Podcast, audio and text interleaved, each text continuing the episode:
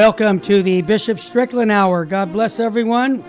We spend an hour talking to the good bishop about our Catholic faith and how to fall in love with Jesus Christ and his bride, the church. What a great time to be a Catholic. Bishop Strickland, thanks again for taking the time in your busy schedule to teach us about Jesus. Really, thank you. Good to see you again, Terry. Well, yeah, it's good to see you too, Bishop. I I just uh, want to remind people what a bishop is to do in, in a sense of the Catholic Church teachings to teach, govern, and sanctify. And I think that's what Bishop Strickland is doing to us. He's sharing with us the fullness of the priesthood in this uh, bishopry, and he's teaching us the Catholic faith. Uh, today, we're going to talk a lot about Advent because we're going to be in the Advent season when this is uh, broadcast. And uh, but before we do the Advent topic, I did want to just take a couple tweets that I thought were really beautiful and profound. And I think of Cardinal Arinze, I've, I've had a chance to meet him many years ago, and he reminded me of just a straight shooter in the sense of the Catholic faith. You ask this man a question, he would give you a very straight answer.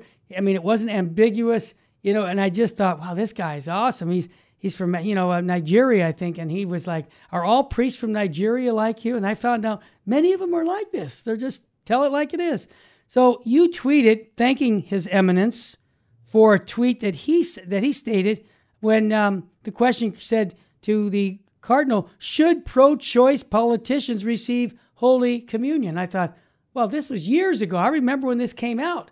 And he didn't, you know, have a bishop's conference. I'm sorry to push at you guys, but he didn't even have a meeting. He just simply said, Do you really need a cardinal from the Vatican to answer that? He says, Ask the children receiving their first Holy Communion and say to them, somebody votes for the killing of unborn babies and says, I voted for that, I will vote for that every time. And these babies are killed. Not one or two, but in the millions. And that person says, I am a practicing Catholic. Should that person receive communion? The children will answer that at the drop of a hat. You don't need a cardinal to answer that. You know, Bishop Strickland, that was the best answer of any priest, bishop, cardinal, the pope, I'm sorry, all the way up to the top of the church, that question came up, and it was such an easy thing to say. And I, I, I ask, I ask you, why in the world would you re- retreat that? Is there something there that you uh, wanted to communicate? Well, I, I guess I just agree with you that it's a great answer. Yeah. And we need to to to you know just cut through all the confusion and all the complexity and just sometimes have the faith of a of a young child just receiving communion and that kind of clarity. So i really appreciated what the the cardinal said and uh, yeah. like you said it was years ago but that's the great thing about the truth is it doesn't change. Even though people say that it changed it doesn't change. No. Same truth is there and uh, I would just emphasize that there's always the opportunity to to change your heart, to uh, to have a conversion experience, to yeah. come back to the truth. That's where God's mercy is so marvelous. Yeah. He's He's always welcoming us back. We all wander from the truth to some extent because we're sinners. Yeah. But we God is always giving us the opportunity to come back to his truth. Amen. And that is what we need to remember. Yeah. And you know, Bishop Strickland, I keep, uh, every time I hear another bishop, archbishop, cardinal speak so clearly on a topic that you also speak so clearly on, it, it, makes me realize that, uh, you know, we're not alone. When I have strong leadership in the church, it really does affect us positively. And our good friend, who I consider a good friend of mine, Archbishop Cordileone, when he was in San Diego, I knew him well and uh, picked him up many times at the airport for family conferences. So I had a, a, really good relationship with him. And when he went to San Francisco, I thought, oh my gosh, from Oakland to San Francisco, man, that's going to be a tough job. Well, he's he's really done a great job because, you know, he's been standing up for the unborn when even it's going to be very difficult because he's got politicians in his diocese who are diametrically opposed to what the church teaches, and they're baptized Catholics. And he's saying, Hey, like for example, Archbishop Cordileone, and I mean, use he he took out the president of the United States and said, you know, stop supporting abortion. There's 63 million babies have been murdered It's a bloodbath. And I think, you know, sometimes people say, well, you can't say it that way because you might offend him. No, it's exciting for us as laymen to have our leadership speak so clearly about what's going on and not sugarcoat the killing of innocent life. When we're talking 63 million babies, I mean, give me a break. That's a lot of souls that uh, are dying because uh, we are of our selfishness in our country. And the idea that he's calling it a bloodbath, I think he's is very accurately describing it. And here you are retweeting that because I think you're on the same page as the Archbishop is. Absolutely. Yep, yep. And that's and I thank you for that. Now, Bishop Strickland, you have something on your website that I want all of our listeners to download. Uh, not too long ago, you had a letter to your own flock in in in uh, Texas, in you know, in Tyler. But I think it's open for other people to read your you know your documents. You uh, you did a, a document on the wondrous truth of the Eucharist. Uh, Christ suffered and died for us. His sacrificial love uh, it's a document that is a letter. How can people, you know, outside your diocese have access to that? Well, um, I'm not sure exactly what letter you're referring to, but okay, a, a lot of things are posted on my website, mm-hmm. bishopstrickland.com, and also on the Diocese of Tyler website. Got it. Well, very good. Let me ask this next question. You tweeted how the power, I call it the hidden power of confession. That's my title whenever I talk about the power of the confessional. And what I wanted to tell you is this. Um, I, let me just shut this down. I uh, saw this tweet and I thought, well, this is really simple and I like it. You got an image, everybody look at this. You got an image of a priest hearing a man's confession. It looks like he's praying over him for absolution right now. And you've got at least one, two, three, four, five, six points. He said, confession restores our relationship with God, and increases, I would say, sanctifying grace, but it just says grace, but it's the life of God in us. So it's sanctifying grace. Number two, confession, you point, purifies and removes the burden and the weight of sin from you individually. That's a great point. Benefit number three, because I'm a salesman, I point in benefits. Uh, confession strengthens and prepares you for spiritual combat. Wow. Uh, number four, confession takes away pride and helps you grow in humility and virtue. Man, check that one. That's a powerful one for us men. Confession makes you aware of your weakness and helps you achieve greater self control. Sign me up, man. Next one confession prevents your sins from turning into bad habits and also helps you overcome the bad habits. Bishop Strickland, eh, that, what you just tweeted, should motivate us for the Advent season to get to confession. Is that one of the reasons why you did that?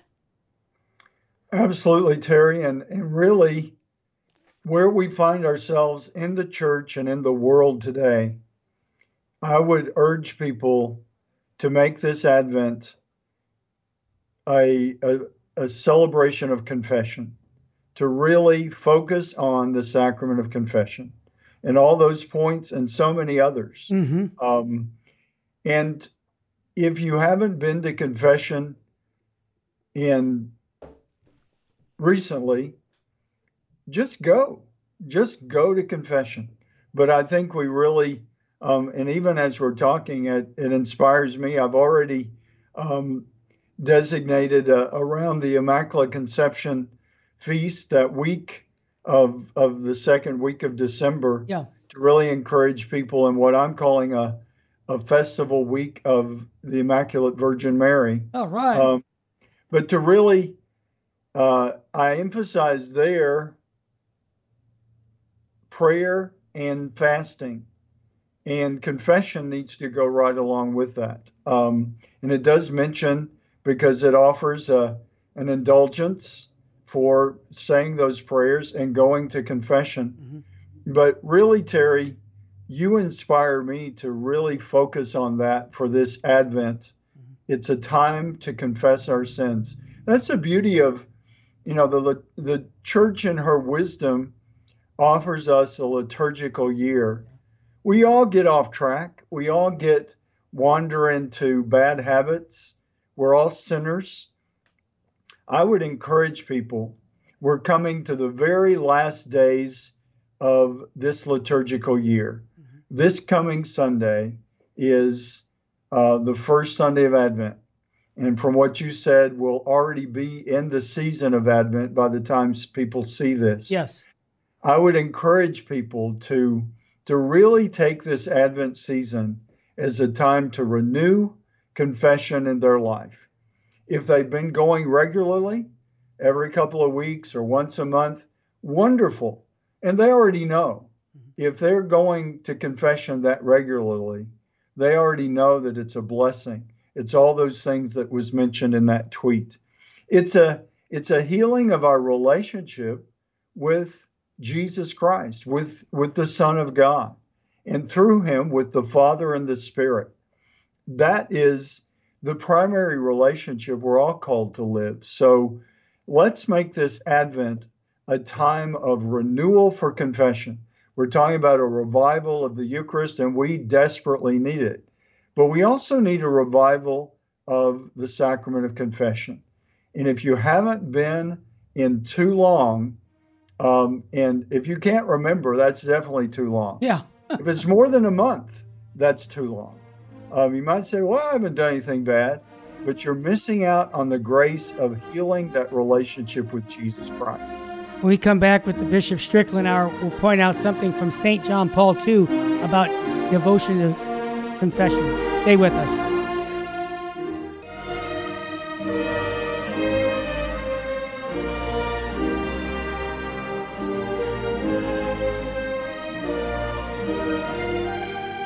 Welcome back to the Bishop Strickland Hour. We're talking about the Advent season, and Bishop Strickland was explaining the value of confession.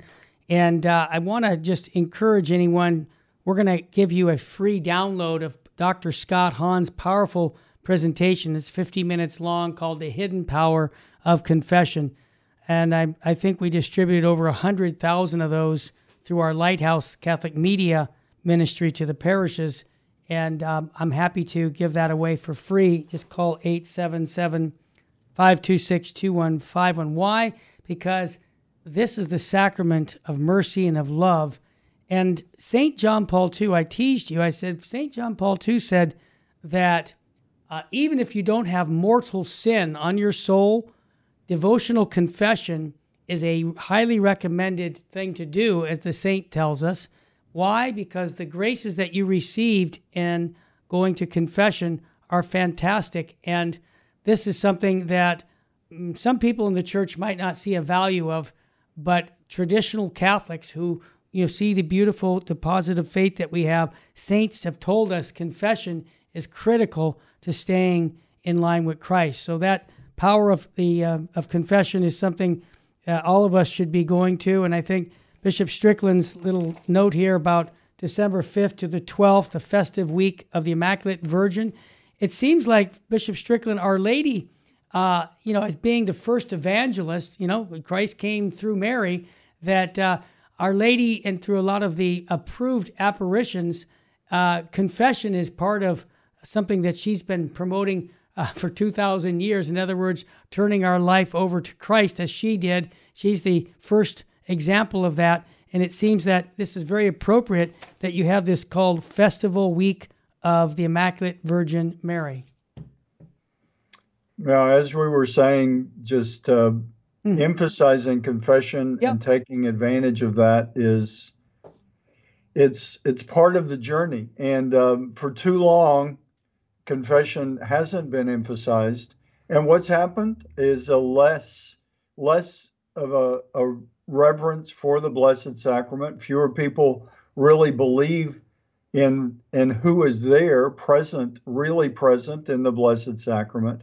So, what I encourage people, um, because it's certainly none of us like to acknowledge that we've done wrong, but as they say, confession is good for the soul.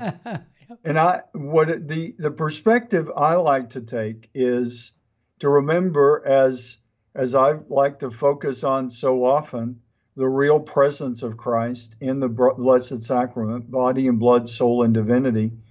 He's also present in a different way, mm-hmm. not in his uh, not in the same way, but in uh, a way that brings tremendous healing, especially for people that have been away from the sacrament for a long time or have gotten caught up in very serious sin. Yeah. I've seen people's lives transformed um, when they finally take the step of going to confession. And it's very humbling. And I know every priest would say they've had the humbling experience of offering somebody absolution in confession. Oh, yeah. When they've been caught up in a terrible sinful situation and they've finally broken free from it, and to be able to offer that absolution and to encourage that person to know that as they walk away from the sacrament of confession, they're brand new. It's as if they, we don't believe in rebaptism. Baptism only happens once. but with confession, they're n- renewed in their life in Christ. well, let me ask you this: uh, I, I, most of my priests tell me that when they do hear confessions, that it confirms them in their priesthood. So I ask you, as a bishop, uh, Bishop Strickland, do you find that when you're like, like, let's say you're going to men's conferences and you're there hearing confessions for hours at a time, how does that confirm you in your priesthood and as a bishop? Well, um, I would say it's very humbling. Yeah. Because you hear people confessing yeah. and you know, if your if your heart is open at all, yeah. you have to acknowledge, hmm, maybe I need to confess the same thing. Yeah. And the people inspire you to be holier yourself. and hopefully that's what the priest's job is to inspire the person coming to confession to be holier. And frankly, even just standing in line, whether it's a, a communal reconciliation, which happens a lot during Advent and Lent, which right. is wonderful. Sure. If the sacrament is celebrated properly, yeah. um, it's a wonderful opportunity because it's a reminder. We come together in community at Mass, and we have the penitential rite in some form at every Mass, and that is appropriate. Um, there is a prayer of absolution in the penitential rite. Right. It's not sacramental confession, it doesn't substitute for it. But if you remember, what all the sacraments remind us is, as you've said, Terry, where we need to ensure that we are living in the grace of God and sanctifying grace. Amen. That we are in the state of grace, as we say. And going to Mass and contritely acknowledging that we're sinners, even though hopefully we've gone to confession recently and we've had this the blessing of sacramental confession. Even I mean like this past Saturday, I went to confession in the morning and had mass in the afternoon. Beautiful. And it's not you can never say, "Oh, well, I just went to confession, so I don't need to we can skip the the penitential rite of mass." No, it's always the proper disposition. And that's what we need to remember with all the controversy about Eucharist. Um, none of us are worthy. Yeah. But what do we say at Mass? Lord, I'm not worthy that you should enter under my roof, but only say the word, and my soul shall be healed. It's the word of God that heals us, the loving word of Christ. Come unto me. Um, so we humbly approach the Eucharistic altar.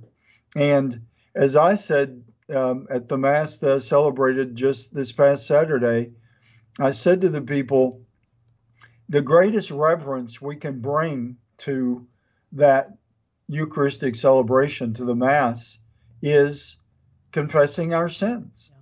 Yeah. And I, I urge the people in the diocese with a recent letter to make the habit of, even as you're in the confessional line, to make a little. Hopefully, you've made an examination of conscience. I mean, we need to do that constantly. But if if you are in the confessional, I mean, in the communion line, and if you take a moment to say, Lord, am I ready to receive you and to really prepare yourself? the greatest reverence, if you say, hmm, there, I really need to confess something before I receive the Lord again. Hopefully, not a mortal sin. If it's mortal, absolutely. But maybe just a sin that you know is is a bad habit that's not mortal, it's venial, but it's still something you need to continue to work on. And if you humbly acknowledge that, Lord, I should confess that sacramentally before receiving you, I think that's the greatest reverence. Yeah. And certainly, I mean, I don't think we have big issues with scrupulosity in the church today. Um, but it can. It's People possible. that, as they're seeking holiness, Sure. it can get out of balance Yeah. because if you're thinking, um, oh, you have to be perfectly worthy, you're not going to be. And, and certainly the Eucharist is does bring. I mean, it's it's the presence of the Son of God. It's it's the gift of His real body and blood. So yes, it heals us of our sins if we're properly disposed. But a lot of the saints talk about it, and we need to really be aware that if we receive Christ with with unconfessed mortal sins, then it's like we're blocking that grace of the Eucharist, and it's a sacrilege. We should all do our very best to never receive commun- communion in a sacrilegious way. I mean, even, I mean, I apply that to myself, and I encourage priests to, when they to make sure they get to confession before they celebrate Mass. If there's even the question that it's a sin that rises to the level of mortal sin, I think that sometimes, Terry, we can think of mortal sin as well, I didn't kill anybody, I didn't rob a bank, something huge. Right. And certainly those are mortal sins. Sure. But I think we have to be aware that mortal sin is anything that is a is a deadly mark on our soul that prevents us from really living in the state of grace, that from receiving sanctifying grace Amen. from the sacraments. The great gift of confession is it always unlocks that door that may be present in our in our lives. It may have the door to sanctifying grace may have been shut through our own actions of sinfulness, but we can always unlock it through the sacrament of confession. It takes humility, it takes self-awareness, but if we remember the stakes and it, the stakes are eternal, then it makes it easier to say, sure, I'll be a little embarrassed or I'll go out of my way, but yes, I'll do what I can to make sure that I get to confession. And um, what's interesting to me, Terry, uh, because I try to go to confession often, hmm and very often I'll think, well, I'm I'm not sure I'll have the opportunity this this time, and so often the opportunity just sort of falls in place. It's like I didn't know I was going to be in a situation where it would be possible to go to confession, but so often when I kind of form that intention that you know it's been long enough, I really need to get get to confession before I celebrate Mass again, and so often the opportunity just falls into place without my planning it, without, you know, really scheduling or calculating. But it's just like, hey, I can go to confession and this is appropriate. So I encourage people to just know what a treasure it is. If I can just recommend something that I have found for my own life has been been very edifying for me is making a visit to the Blessed Sacrament as an exercise for Advent. And what I found is as I stay quiet before our Eucharistic King and I do an examination of conscience, I think that I don't know if it's the graces of being in the presence of Christ, but I find that uh, I get motivated to go to confession. And I'll, I'll tell you why that is from my perspective is I'm there before our Lord in the Blessed Sacrament in the presence of God, and I'm trying to reflect on my life there. And I'm thinking that it's because I'm staying focused and away from the daily duty of thinking about operations, but right there, just focusing on Christ, that getting to confession is like a, a like almost it pops up and says, "Okay, I need to go," And I thank you for that grace. Hey, we're talking to Bishop Strickland on the Bishop Strickland Hour about penance, about confession, about Advent. We're going to talk more with him and also the Catechism of the Catholic Church. Stay with us, family. We'll be right back.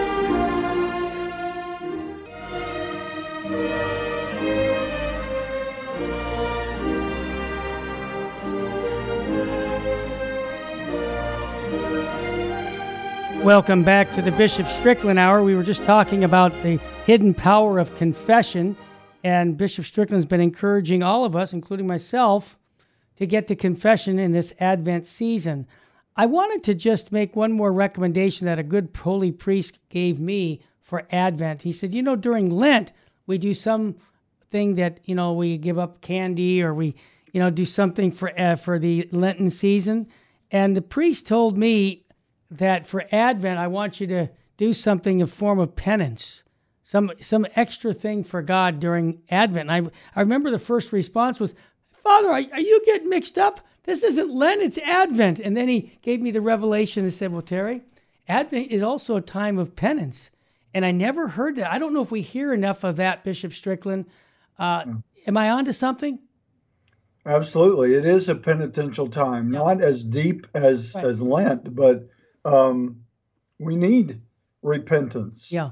And so Advent does need to be emphasized.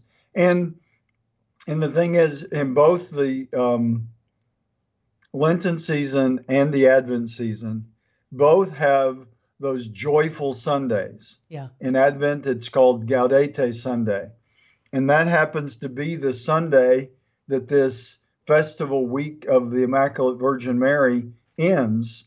It's also Our Lady of Guadalupe, uh-huh. December 12th, which is very significant, I know, to all the, oh, the yeah. Spanish speaking world um, and very important to our diocese. And I know it is there in California. Oh, big time. Um, but we need to we need to really remember that penitential is joyful mm. because we're freeing ourselves from everything that separates us from Christ. And what can be more joyful than that? Um, I think we do need to really emphasize the penitential season that that Advent is in preparation for the welcoming of the birth of the Word of God, the incarnate Word, just like the uh, Lenten season is in preparation for the resurrection of the Lord. Right. Uh, but both are penitential seasons, and I think what what I want to emphasize is that repenting of our sins is a joyful act, yeah. and we don't think, tend to look at it in that way. So because we're ashamed of our sins and we we're reluctant to confess them. Sometimes people will go for a lifetime with unconfessed sins.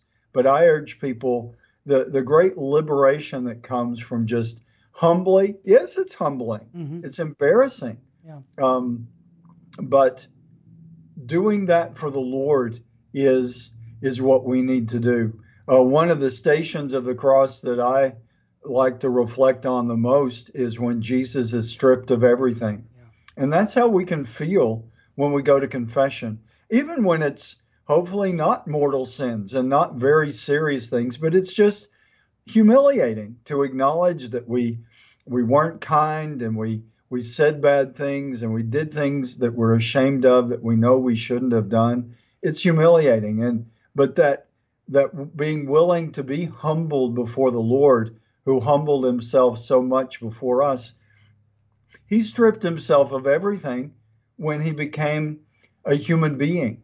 As St. Paul says so beautifully, he set aside, he didn't cling to his divinity. He still remained the fully God and fully man, but he lived a real human life. He didn't cling to that um, immortal life of, of himself as the Son of God.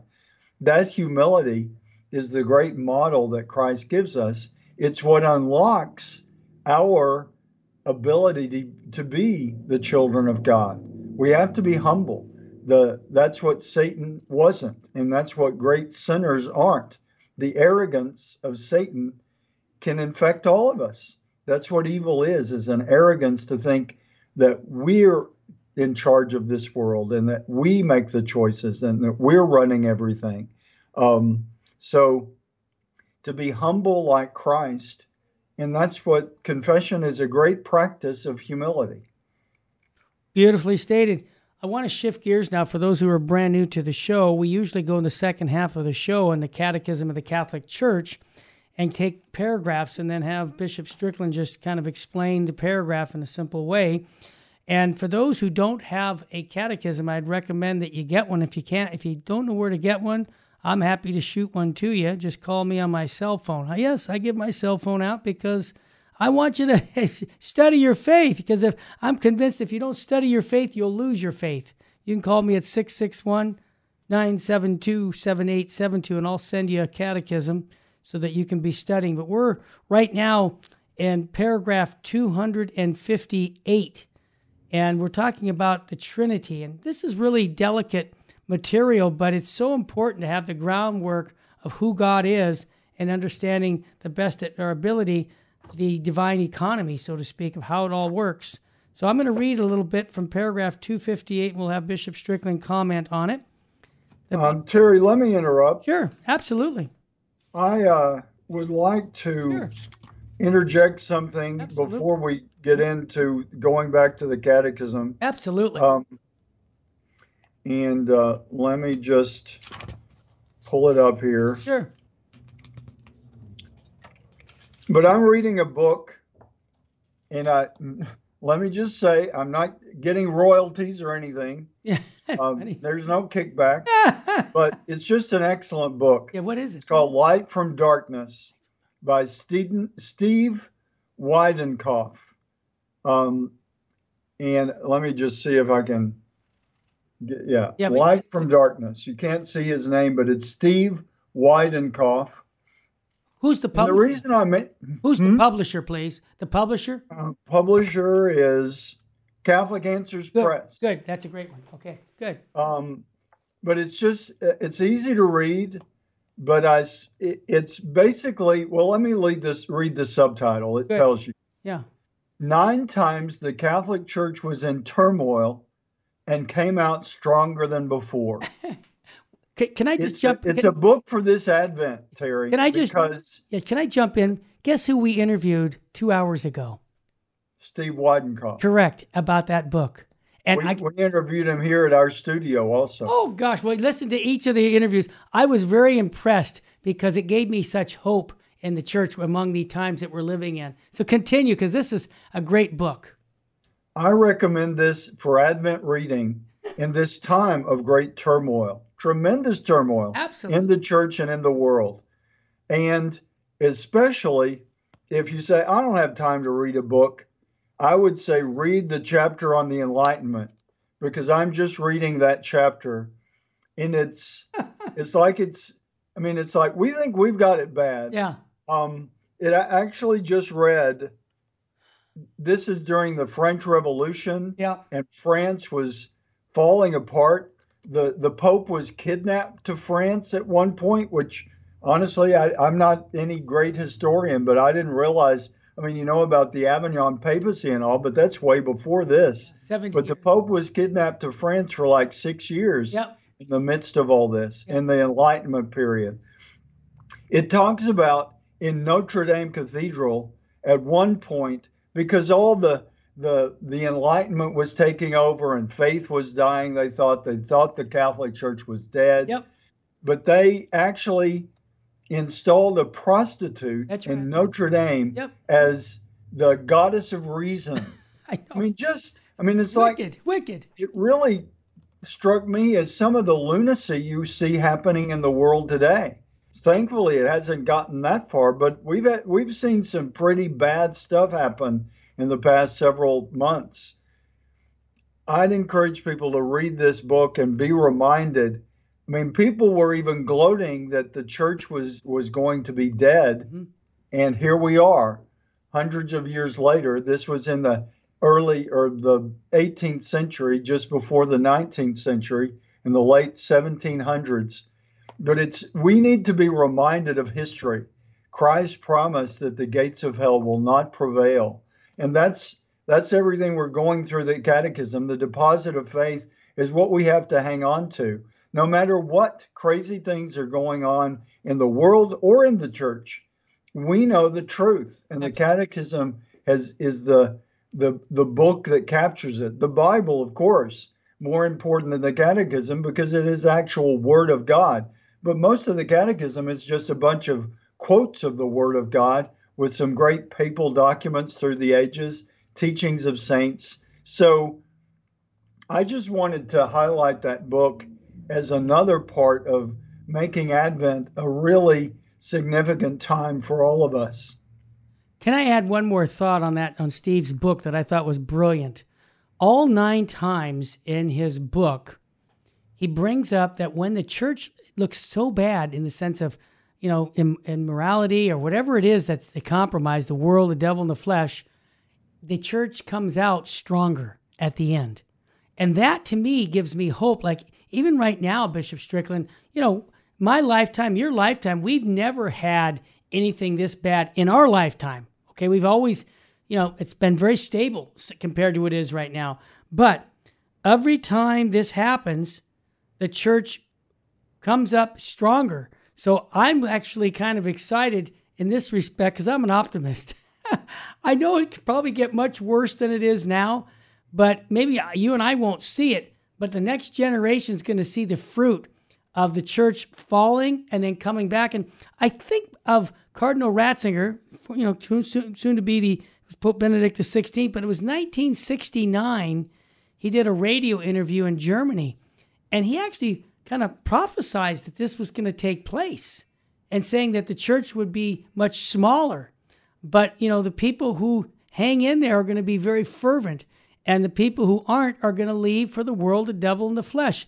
And I think pretty much that's what's happening right now. So I, I want to give people hope. That book, I think the last chapter of the book, you could correct me if I'm wrong, but the last chapter of the book, he gives you solutions to living yeah. in our time. Is that right? Yeah, the last chapter. Yes, he does. So so that would be encouraging. How to respond to crisis in the church is the last chapter. Yeah, that was very inspirational. Hey, we're just coming to another break. That book uh, by Steve is very good. Father, one more time, the title of that book. Light from Darkness. Light from Dark. What a great title.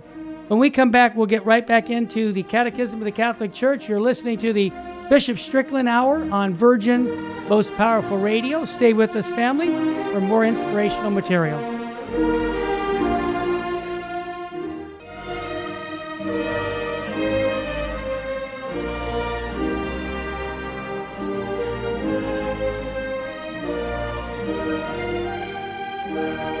Welcome back to the Bishop Strickland Hour. My name is Terry Barber, and now we're shifting into the Catechism of the Catholic Church, and we're on paragraph 258, and we're going to talk about the Trinitarian life. And I want to just, I just feel like I should mention this. Dr. Scott Hahn did a series on the Trinitarian life years ago, and I'm happy to give that away by just calling 877 526 215, and it'll be a download it's free. If you want to give a donation, that's up to you, and I thank you ahead of time. But if not, that's fine. But I want you to get a good three hour course. Uh, basically, you'd have to go to Steubenville to get that course. I taped it from the school uh, classroom, but it was very good. Here's what paragraph 258 says The whole divine economy is common work of the three divine persons. For as the Trinity has only one and the same nature, so too does it have only one and the same operation. The Father, the Son, and the Holy Spirit are not three principles of creation, but one principle. However, each person performs a common work according to his unique personal property.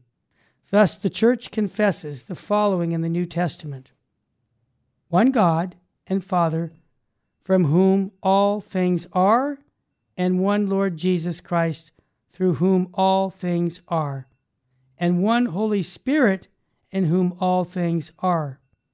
It is above all the divine mission of the Son's incarnation and the gift of the Holy Spirit that shows forth the properties of the divine persons. That's a mouthful, Bishop Strickland, but it, it is important for us to understand that uh, all three have their missions? What it calls to mind for me, Terry, just bringing it into our own human experience, there have been studies done of children that, for whatever reason, were in complete isolation and it dehumanizes them. If there's no one to relate to, if they're totally isolated, uh, an, an infant child, even if they're given proper nutrition and everything, if they have no relationship with another human being, it stunts their humanity. They're they're not.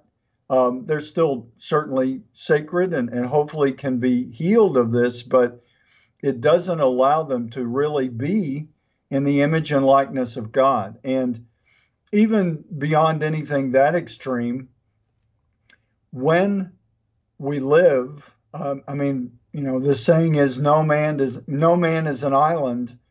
It's a reminder that we we nur- we're nurtured by relationship with others.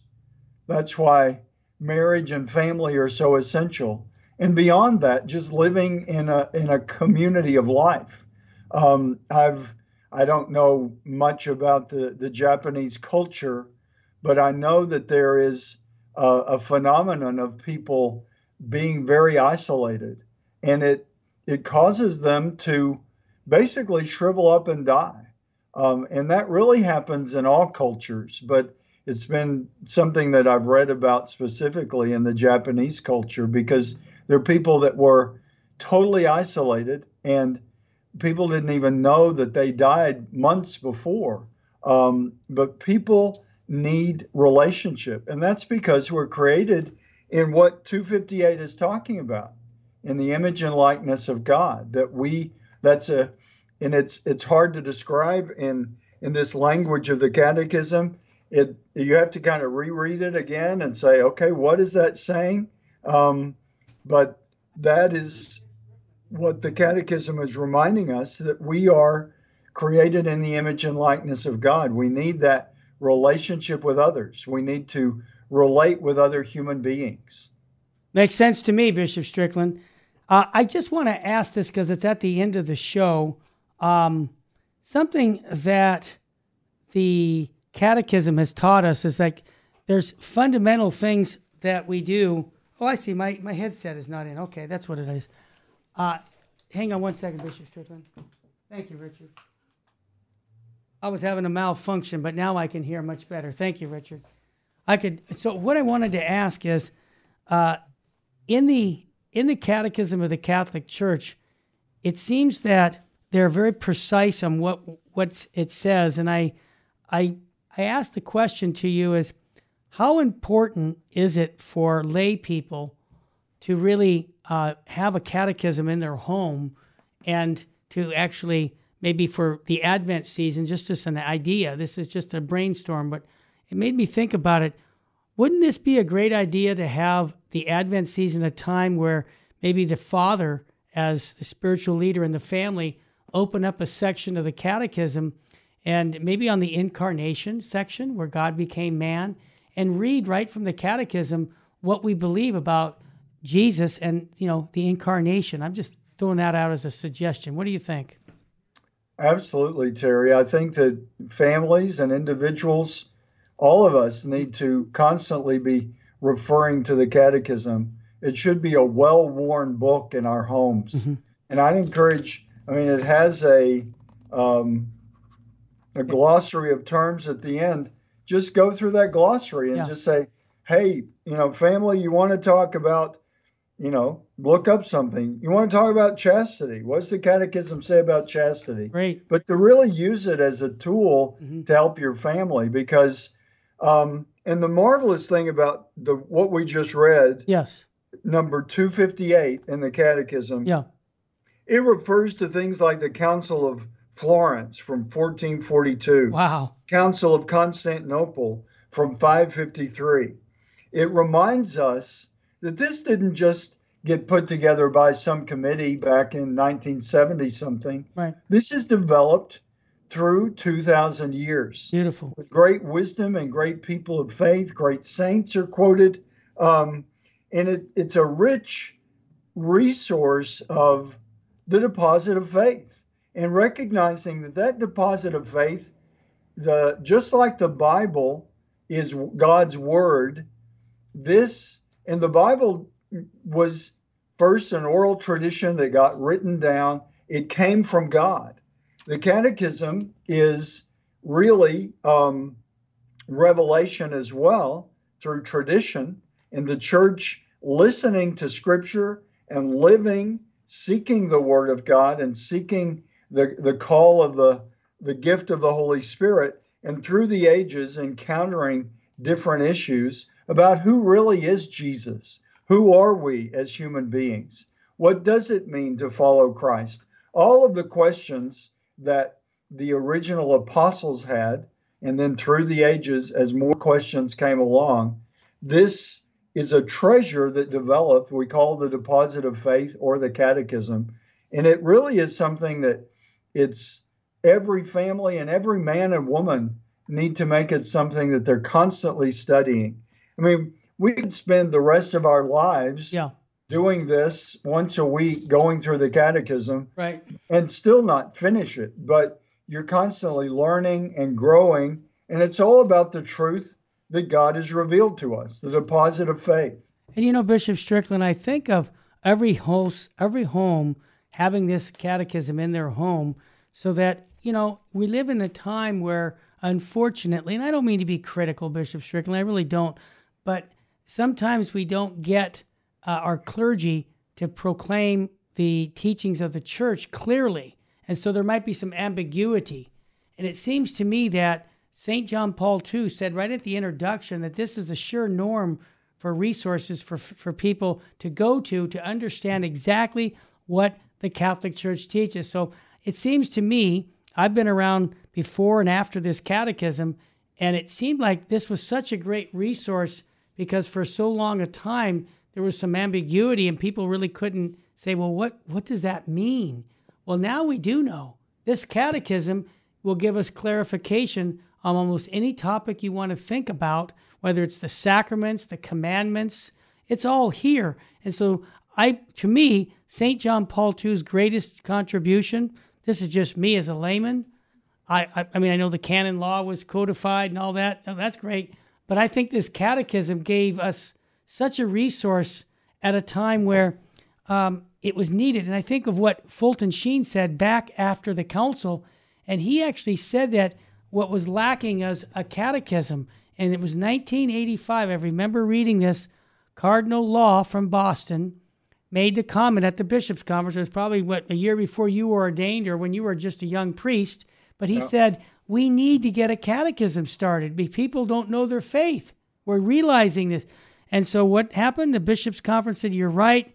And so they made the recommendation, and Holy Mother, the Church, I think it was under Cardinal Ratzinger and another Cardinal Schönborn. Yes, he ended up taking this project on.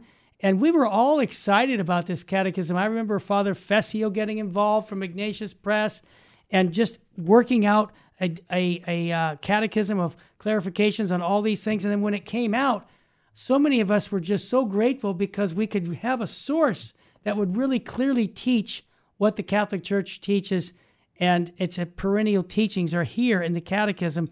So I just want to recommend again, Bishop Strickland. I first of all, I recommend that everybody owns one, and number two, several bishops, not just you, I know several that are actually doing what you're doing and teaching the flock right from the Catechism of the Catholic Church. And I think about some of the saints; they've done that over the years. Saint Charles Borromeo, uh, other saints have just gone to fundamental teachings. And it seems to me, I'm not in management, I'm in sales, but it seems like the church has a great need for studying her faith in these times of confusion. Absolutely. I, I endorse everything you said. I was a newly ordained priest and we didn't have the catechism and it was harder. Yeah. Because people would argue with you in confession. They still do, but at least you can say, well, this is what the Catechism says. Yeah. This is the deposit of faith that's developed over 2,000 years. Well said. And I, I don't mean to be controversial, but my good friend Dr. Scott Hahn uh, gave something about the Catechism that he thought as a convert to the Catholic faith, he had given this catechism to friends of his who were non Catholic. And he told me that it was instrumental in many of them coming into the church because they were looking for clarity on lots of topics. And many of them come from traditions that had no catechism. And they just thought that was so beautiful that the church would offer that. Bishop Strickland, before we end, could you give us a blessing, please? Almighty God, we ask your blessing for all who are participating in this radio program, that it may be an opportunity to grow in faith and to share the light of your Son with others. In the name of the Father, and of the Son, and of the Holy Spirit. Amen. Thank you so much, Bishop Strickland. Don't forget, folks, all these shows are podcast on vmpr.org. Not just Bishop Strickland's show, but all the other shows that we do from pro life to apologetics and to the Terry and Jesse show, Jesus 911, many others. They're, they're at your access by going to VMPR. May God richly bless you, and I hope this Advent season is the best ever. God love you.